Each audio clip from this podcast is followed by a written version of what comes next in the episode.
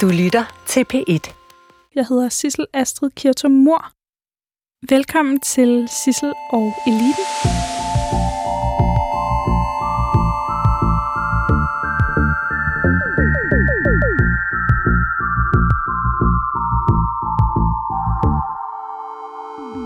Anne Engdahl Stig Christensen. Du er administrerende direktør for TV2, Mm. og du har lovet at hjælpe mig med at forstå lidt mere om magteliten Ja. i dag. Ja. Så velkommen. Tak for det.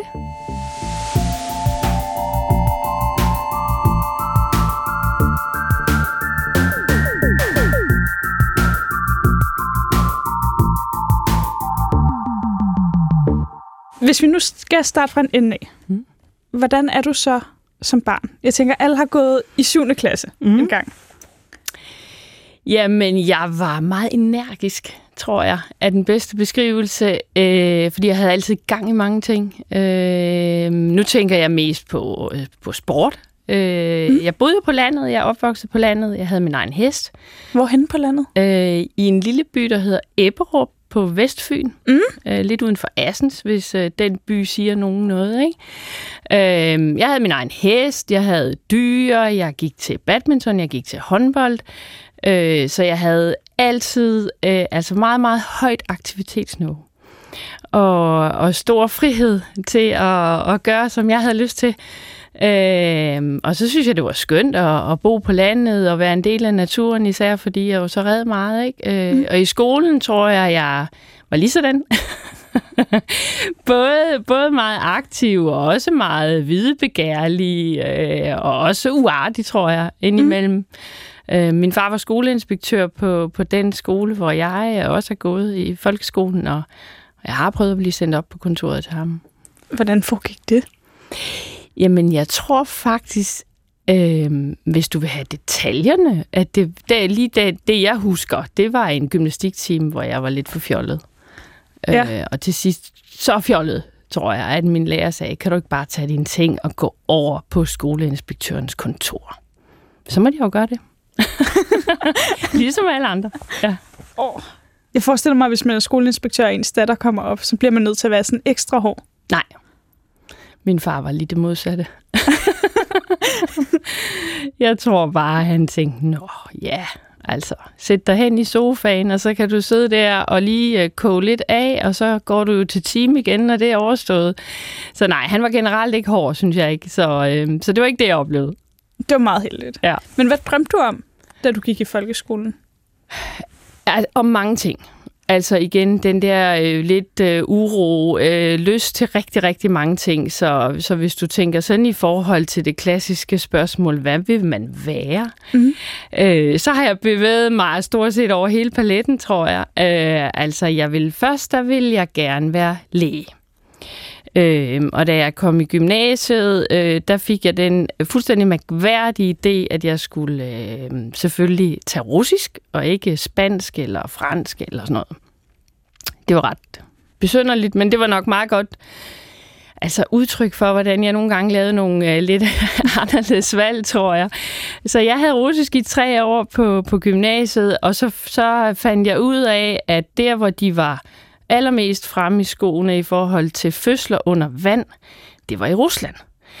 Og så tænkte jeg, det kombinerer jeg. Jeg vil være læge, og jeg vil studere fødsler under vand, øh, fordi så kan jeg bruge min russisk. Øh, og øh, så gik jeg ud af gymnasiet og havde fundet ud af i mellemtiden, at det der med matematik og biologi, det var måske ikke det, jeg var allerbedst til. Så det kunne godt blive lidt hårdt at skulle læse til læge, ikke? Og så tænkte jeg, "Ej, jeg skal heller ikke have det for hårdt, når jeg læser. Jeg skal jo have det sjovt. Mm.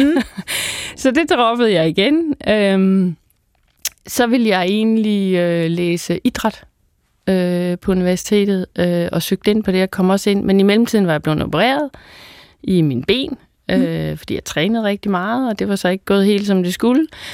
Øh, så ville jeg opgive det, og så kom jeg ind på mit andet valg, som var litteratur. Øh, nordisk litteratur. Og så, øh, da jeg havde læst det et par år, og egentlig skulle være fortsat der, så tænkte jeg, ah, det er også lidt tungt med ham der Kirkegård og andre, ikke? Og så skiftede jeg til medievidenskab. Og så kan man sige, at jeg er jo det der uperfekte eksempel, for jeg har aldrig gjort min uddannelse færdig. Øh, det har jeg heller ikke. Ej, hvor godt det. Ja, Nå, så det kan vi være sammen om. Ja, det er super. Øh, Men ja. du er en af de mest... Det er jo en atypisk uddannelse, du har, i forhold ja. til, til den rolle, du har. Det er det, ja. Det har du fuldstændig ret i. Altså, jeg tror, at langt de fleste administrerende direktør har en eller anden form for økonomisk baggrund. Ja. ja. Det har jeg langt fra. kan du nogensinde savne det? Mm, nej, altså jeg, har, jeg tror ikke længere. Altså, jeg har indimellem været sådan, når jeg er rykket op i hierarkiet, som du sikkert mm. kan se, hvis du har studeret mit CV, at Meget jeg sådan løbende er, har rykket mig. Altså, så har jeg da indimellem tænkt, uha, nu rykker jeg mig tættere og tættere på det der økonomiske ansvar, ikke også? Øh, og det har jeg jo også nu helt overordnet. Men, men jeg, må også, øh, jeg må også bare sige, jamen altså, for det første, så er det egentlig ikke så svært at kigge på de der tal. Og så har jeg jo dygtige folk omkring mig.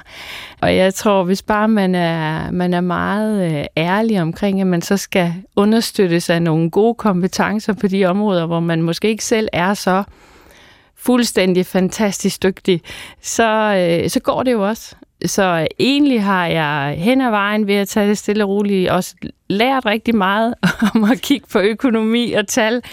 Og synes, jeg har et fint overblik i dag, også i forhold til TV2. Men jeg har også dygtige folk omkring mig. Heldigvis. Ja. Hvad sker der, da du kommer ud af uni?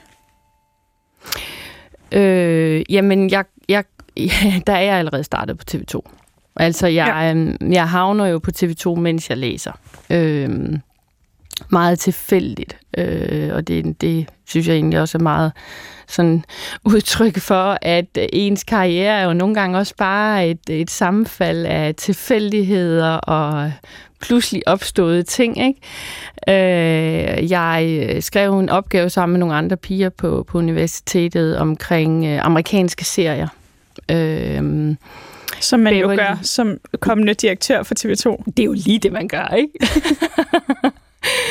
øhm, nej, og så vil de gerne faktisk på TV2 øh, bruge vores øh, opgave og lave et indslag om det. Og øh, så trak vi lod, os tre piger, om hvem der skulle deltage i det der indslag. Øhm, der var på et tidspunkt sådan noget næste uges tv på TV2, mm. hvor man så lavede den her slags indslag. Og øh, det blev så mig.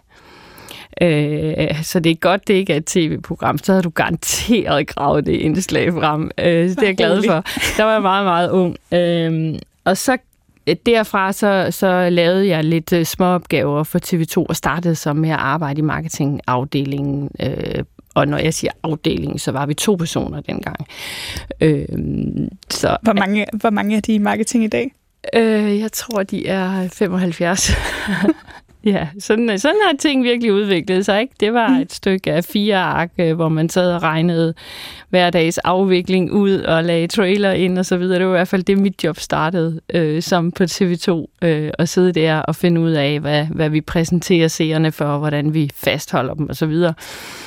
Øhm, og det gjorde jo så, at jeg, øh, da jeg først startede der, så, så hang jeg jo ligesom i øh, med TV2, og, øh, og fik så aldrig skrevet mit special. Jeg fik taget den der fem års uddannelse, og, og fik øh, taget mine eksamener, men jeg fik ikke skrevet specialet, så derfor er jeg jo intet andet end bachelor. Hvad sagde dine forældre til, at du ikke fik skrevet specialet færdigt? Det sagde de egentlig ikke noget til. Altså, det gjorde de ikke. Det har de aldrig. Det har de aldrig. De har aldrig haft... Øh, sådan specielle forventninger eller krav til, hvor vi skulle lande, bare vi øh, var glade. Det tror jeg er meget klassisk. Det behøver jeg jo også selv at gøre i forhold til mine børn. Ikke? Mm. Men, øh, så det, det, det har de egentlig aldrig øh, sagt noget til. Øh, og man kan sige, at jeg havde en ambition i en del år efter om at få det gjort, men så begyndte jeg at få børn. Altså, så det der speciale, det rykkede bare længere og længere ud i horisonten. Og så så må jeg jo også være ærlig at sige, at når man så øh, begynder virkelig at arbejde praktisk med, det kan være, du selv har oplevet det, mm. også arbejde praktisk med, med tv-mediet, at man så bliver det, man har lavet på universitetet, jo meget teoretisk. Øhm, og teorien har helt klart dannet grundlag for, at mine analytiske evner, for eksempel, som jeg tror er meget det, der også har været mit værktøj igennem mm. tiden, ikke? Men, men det bliver stadigvæk meget teoretisk, så altså, til sidst, der kunne jeg slet ikke se mig selv skrive et, et teoretisk special om tv-medier. Det kunne jeg ikke. Nej, så ville du være faldet død om. Ja, simpelthen. Hvornår ja. finder du ud af, at du gerne vil være administrerende direktør for TV2? Det, altså, det finder jeg ud af ret kort tid, før jeg bliver det. Okay. ja, altså, øh, jeg har aldrig haft en ambition om at, at, at skulle øh, ind et bestemt sted i hierarkiet, og jeg har virkelig aldrig haft en ambition om at skulle blive administrerende direktør. Så da den her, øh, altså da den, den tidligere administrerende direktør valgte at, at forlade TV2 der øh, for snart et par år siden, mm øh, så blev jeg spurgt lige i starten, om jeg ikke skulle søge den, og det sagde jeg fuldstændig klokkeklart nej til, øh, fordi jeg havde det rigtig godt i det job, jeg var i, og jeg synes faktisk, jeg gjorde en øh, god forskel for TV2 øh, med det, jeg lavede i det job. Hvad var det, du lavede der? Øh, der var indholdsdirektør, øh, og, og, og befandt mig egentlig godt i det. Og så, så gik processen i gang, og så på et tidspunkt, så når jeg blev spurgt igen, øh, så tænkte jeg, uh, uh, hvem, hvis jeg nu ikke går ind i den her proces, hvem får jeg så som direktør?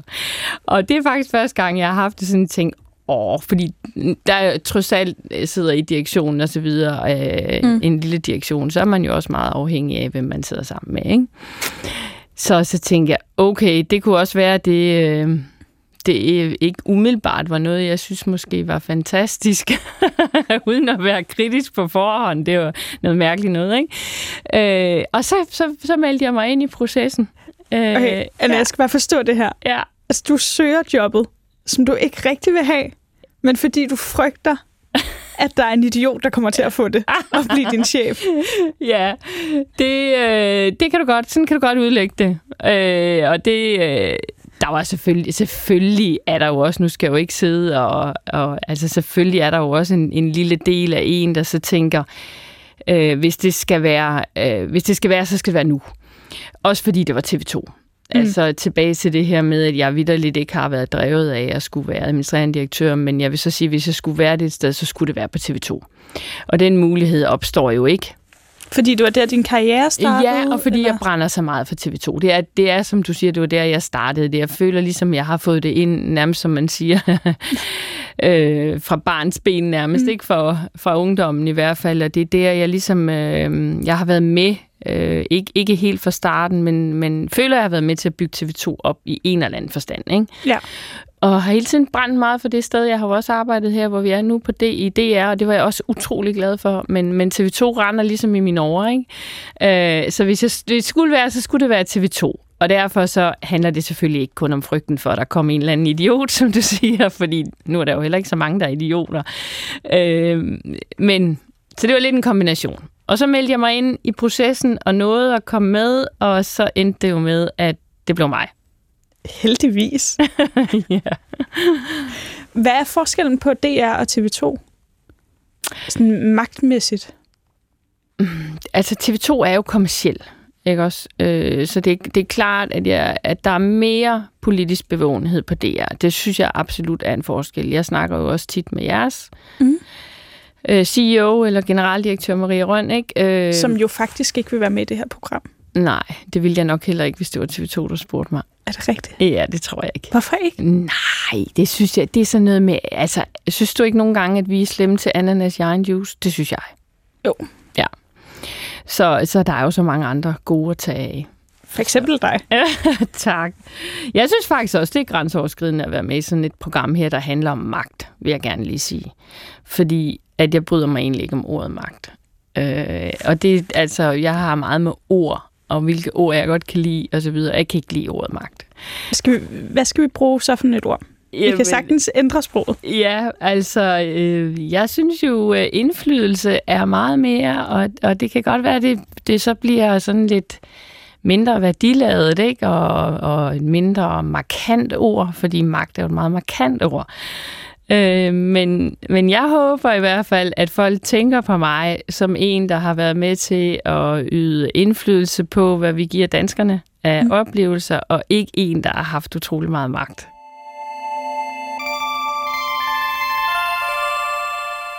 Altså, jeg får ondt af dig, når jeg tænker på, at du skal sidde med alle de tal. Det skal du ikke have. Det skal du ikke have, fordi at man, man skal jo også bare vente om at sige, jeg ved jo godt, hvor afgørende det er, at, at tallene ser fornuftige ud, for det betyder, at vi kan investere i mere dansk indhold. Altså TV2 er ikke sat i verden for at lave et kæmpe overskud.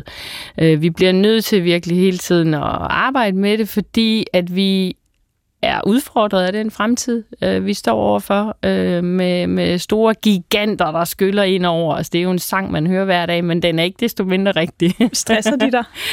Nej, det stresser mig ikke. Altså, jeg tror ikke, jeg kunne sidde i det her job og, og være i, i den her vidunderlige, magværdige, hurtige branche i ja, næsten 30 år eller sådan noget i den stil, ikke? hvis man blev stresset af det. Fordi det går så hurtigt. Jeg kan godt lide, jeg kan godt lide hele tiden at prøve at lægge mig lidt foran, hvis jeg kan. Det kan nogle gange være svært, men, men sådan hele tiden, øh, hele tiden at lægge sig lidt foran, det... Øh, og der vil jeg sige, altså, man skal jo altid lige tjekke ind på sit eget liv øh, i forhold til, om der er, om man synes, man laver, øh, om det er lystdrevet, ikke? Mm. Altså, om jeg stadigvæk øh, står op om morgenen og glæder mig til at komme på arbejde og tænker, det bliver fantastisk. Og det, det synes jeg faktisk, at jeg øh, igennem sådan min, min karriere har været okay god til, og jeg har også sagt op et par gange, når jeg synes, at, øh, at nu, nu tjekkede det forkert ud på den der skala af, af lyste. Øh, for det skal det være for mig. Altså, jeg er jo igen tilbage til, at jeg er humanistisk uddannet. Jeg har mange øh, tanker op i hovedet, øh, så, og det skal, det skal harmonere med også at kunne have plads til øh, trods alt at være sammen med sin familie og, og lave nogle andre ting. Øh, og så længe det gør det, så, så brænder jeg rigtig meget for at blive ved med at, at drive TV2 videre. Men, men det er en balance. Har du nogensinde været for langsom til at sige op, når du har kunnet mærke, at det her gør mig ikke glad længere? Nej. For jeg har faktisk været meget resolut de gange, jeg har mærket det. Der tror jeg ikke, der er gået så lang tid fra, jeg mærkede det, til jeg faktisk sagde op. Så, øh, det har været kontant afregning. Ja, det har det. Jeg gider ikke, hvis, øh, hvis retningen er forkert, eller ledelsen er for dårlig. Øh, det gider jeg simpelthen ikke. Nej, så søger øh, du bare topjobbet. Øh, ja, det har jeg så gjort her den sidste gang, men det var ikke på baggrund af dårlig ledelse, vil jeg gerne sige. Mm. Det var kun fordi muligheden opstod. Men, men de andre gange tilbage i min karriere, så har det været sådan en kombination af noget, jeg synes var forkert. Ikke? Og, og så og så skal man jo heller ikke. Det er jo fuldstændig ligegyldigt, hvor du er i dit liv, eller hvor du er i din karriere, eller øhm, det, det skal man ikke. Så skal man videre. Altså, hvis man ikke øh, mærker en god øh, fornemmelse i kroppen, øh, det kræver selvfølgelig, at man lige tjekker ind med sig selv en gang imellem, men så skal man altså rykke videre. Det vil være mit bedste råd til, til alle. Til alle, så man rykke videre, for det skal nok løse sig. Øh, så finder man noget andet at lave, eller kaster sig ud i noget nyt. Det skal nok løse sig. Så... Er det min nye store drøm, mm. er jo at blive en del af magteliten. Ja. Yeah. Og hvis vi nu skulle, altså hvis du nu skulle karriererådgive mig, mm. hvad skal jeg så gøre, hvis jeg skal ende som direktør en dag af TV2? Jeg synes, at du skal droppe dit fokus på magt, ikke? Mm. Øh, og så tænk tilbage på, hvem der har været med til at flytte dig indtil nu. Ja. Hvem, hvem, hvem havde du fat i, da du skulle have dit første job på Radio 24 Var det ikke dit første jo, job? Ja. Hvem, hvem, job. hvem banede vejen for dig der? Hvem havde du fat i der? Hvem havde du fat i, da du kom ind i DR? Altså, jeg, jeg vil hellere sige, at man skal være tro mod de mennesker og bevare en relation til de mennesker, som egentlig har været med til at gøre noget godt for en. Mm. Øh, fordi at øh, det kan ske igen. Så bevar en god relation, vær tro mod det, Øh, ikke bare, hvad skal man sige, smide den oplevelse eller den relation væk for hurtigt at rykke videre til den næste, fordi man er lidt kalkuleret. Ikke? Det, det, det, det synes jeg ikke, man skal. Øh, så det, det vil jeg sige, kig dig lige om i dem, der har været med til at få dig her. Du er jo allerede magtfuld, kan man sige. Du sidder på P1. Øh, så, så prøv lige at kigge tilbage, i stedet for ja. at kigge frem. Det vil være mit råd. Men skal jeg gå efter en eller anden mellemlederstilling? Kun hvis du har lyst til at blive leder. Altså, magt er jo ikke kun lige med ledelse, vel? Øh, mm. Det skal man altså virkelig huske. Der sidder jo mange øh, andre rundt omkring i organisationerne, som måske ikke... Øh, altså, ledere er jo også defineret ved enten at sætte øverst i hierarkiet eller have personaleledelse, ikke? Det kan være, men der sidder også, der sidder også andre. Altså i vores verden har vi jo magtfulde studieværter, for eksempel. Er der nogen, der er mere magt, magtfulde end dig på TV2? Nej, det er der nok ikke. det er der nok ikke rigtigt, men der er rigtig mange, som har meget bedre fat i nogle, i nogle hjørner af TV2, end jeg har. Altså hvis, og det skal de i den grad have lov til at have. Altså det er jo derfor, jeg har en dygtig finansdirektør, en dygtig kommersiel direktør, jeg har en dygtig indholdsdirektør. De skal jo have fat i deres hjørner. Så det er jo egentlig kun, jeg bliver kun mere magtfuld igen. Det ord, jeg ikke kan lide. Jeg ved det. Hvis jeg går ind og siger til dem, jeg vil noget andet end det, I har sagt, I vil, ikke? Det er meget spændende med magteliten. Ja. I ses aldrig privat med hinanden, lader det til. Nej, ikke. Øh, jeg tror, nogen gør. Øh, men, men, men jeg gør ikke. Altså, Hvordan kan det være? Jamen altså, i mit tilfælde, det er ikke sådan noget med, at jeg har tænkt, uh, det er for farligt eller sådan noget. Jeg synes altid, det der er, jo højere du kommer op i hierarkiet, så skal du være bevidst om, at, at, at det kan være vanskeligt for medarbejdere, hvis du for eksempel er venner med lige præcis de to, og ses med dem privat, men ikke med de to. Altså man skal forsøge at holde en balance i de ting. Man skal også kunne hyre fyre. Altså sådan er det bare. Øh, så, så for mig giver det mening ikke at, at være private venner med en hel masse kollegaer på TV2. Det gør det altså. Men den anden, den anden del af det handler også om, at øh, når jeg har fri, jeg har, altså, eller vi har i alt fem børn. Fire børnebørn, en hund. Og vi har, vi har begge to direktørstillinger, vi arbejder meget. Så hvis jeg skal prioritere, så vil jeg altså så prioriterer jeg simpelthen min familie og mine børn øh, i weekenderne. Så jeg kan simpelthen ikke sige, at jeg render til middagsselskaber lørdag aften. Det gør jeg ikke. Det gør vi ikke. Vi render til hinandens selskab i familien eller i sommerhus. Øh, så, det, så det tror jeg faktisk også er en af grundene, fordi der er jo ufattelig mange spændende mennesker, som jeg da godt gad at sidde og snakke med. Men der er også et spørgsmål om, om tid og prioritering. Øh, og så bor jeg i Odense. Mm. Øh, faktisk øh, måske væk fra koncentrationen af det, du vil kalde magteliten. Ikke? Øh, og det er på mange måder også en befrielse. Øh, fordi når jeg så møder dem, så er det faktisk for at få noget, øh, flytte noget fagligt, eller møder nogle af dem, så er det for at flytte noget fra TV2. Så er det ikke for, at jeg bare skal være interessant, hvis du forstår. Nej. Nej. Det er ikke, fordi du skal stå til Nej. en eller anden reception. Nej, det siger mig ikke noget. Siger det der slet ikke noget? Nej. Jeg hedder også receptioner. Ja, men det er frygteligt. Hvorfor er det så frygteligt? Fordi du, altså ofte så står du op, ikke? Jo. Ved et eller andet åndssvagt rundt bord, ikke? Øh, hvor folk, de, du kommer jo aldrig, altså det er i hvert fald sjældent, man får lejlighed til sådan en dybere samtale, og, og, og at hvis der er noget, jeg godt kan lide, så er det faktisk de nære samtaler, de dybere samtaler hvor man kan få lov til at udfolde sig lidt og komme lidt i dyb med nogle ting. Det holder jeg meget af. Og det er ikke lige det, at receptioner og minkling kalder på.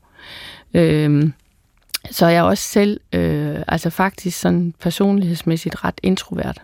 Øhm, så øh, selvfølgelig har man lært sig, at man også skal være på, og når man er leder, og man skal kunne udkomme over for mm. medarbejderne osv., men jeg er egentlig introvert. Så jeg kan godt, jeg kan godt lide, at der er plads til samtaler, men, men øh, øh, altså maks 10 mennesker, øh, det er nok der, jeg har det bedst. Helst under 10. Helst under 10, ja. Hvordan overkommer du det med at være introvert som leder? Øh, altså, jeg vil sige, det, det er jo også øvelse. Ikke også? Øh, men, men jeg synes, man skal holde fast i, altså så det, det, som jeg selv synes, at jeg er bedst til, det er jo den nære dialog og den nære samtale. Ikke? Og det skal man jo egentlig stå på. Øh, og så når, når jeg løbende igennem min karriere har skulle stå i større forsamlinger og så videre, så har jeg da skulle øve mig. Og det gør jeg jo ved at forberede mig rigtig godt. Altså, altså forberedelse, forberedelse, forberedelse. Ikke? For at overkomme de ting, som du ikke, hvad skal man sige, er naturfødt med, ikke? Mm. Øh, hvor andre, de bare vil, vil nyde at stå og udkomme over for en større forsamling, så, så, øh, så det er ikke noget, jeg nyder, men, men nu er det blevet en del af min, min hverdag og min dagligdag, så, så det er ikke noget, jeg er nervøs for. Det er bare blevet en del af min dagligdag nu, men det er jo også taget mange år, før jeg kan sige det, ikke? Mm. Så det er jo nok noget med bare at, at øve sig. Kunne du aldrig nogensinde have lyst til bare at sætte opgaven over til en studievært eller et eller andet? Jo, jo. Altså, det, hvis, altså, det er jo det dejlige ved at være chef, forestiller mig. Man kan jo ja. uddelegere alt det, man ikke orker. Jo, jo, men, men og, og dog, ikke? Altså, øh, fordi det, det skal aldrig blive et spørgsmål om, hvad jeg orker. det skal også være sådan en forventningsafstemning. Altså, hvis vi hver gang, vi havde et medarbejdermøde, så, så tænker jeg, jeg sender sgu en anden. det bliver sin Linde i dag. ja, præcis. Ikke? Vi tager lige sådan en rundtur, øh, så, kan de, øh, så kan de tage en tur hver. Ej, det tror jeg dog, at medarbejderne vil synes vil være mærkeligt, og jeg kan faktisk rigtig godt lide kontakten med medarbejderne. Så lige medarbejdermøder, dem, dem har jeg det godt med. Nu har de så bare været digitale i snart halvandet år, ikke? Så, så det har været kameraet, jeg har flyttet med. Ikke? Øh, det har selvfølgelig ikke været så spændende, men, øh, men, men lige den del. Ej, der, er, der følger et ansvar med. Øh, og, og som jeg siger, hvis der er noget, der er lidt grænseoverskridende, eller noget, man egentlig ikke er så komfortabel med, det føler jeg er nu, men så måske tidligere i min karriere, så bliver man simpelthen bare nødt til at øve sig. Altså. Så skal man simpelthen bare tage sig sammen. Ja. Yeah. Anne, øh, Stig, ja. det her bliver det, det bliver det sidste, du fik lov til at sige. Er det rigtigt? Nå. Ja. Jamen, det er så fordi fint. tiden er løbet fra os. Men jeg tænkte, om du måske ville have lyst til at være min ven på LinkedIn. Det vil jeg gerne. Det vil jeg gerne, for jeg bruger faktisk LinkedIn. Jamen, og det er meget vigtigt at bruge, af mit ja. indtryk.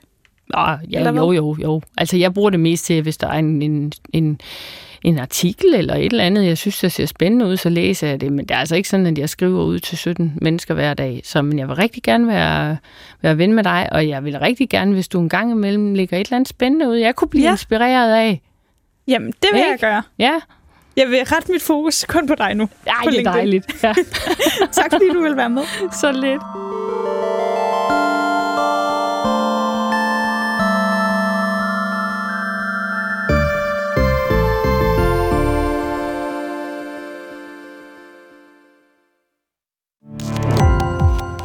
Gå på opdagelse i alle DR's podcast og radioprogrammer. I appen DR Lyd.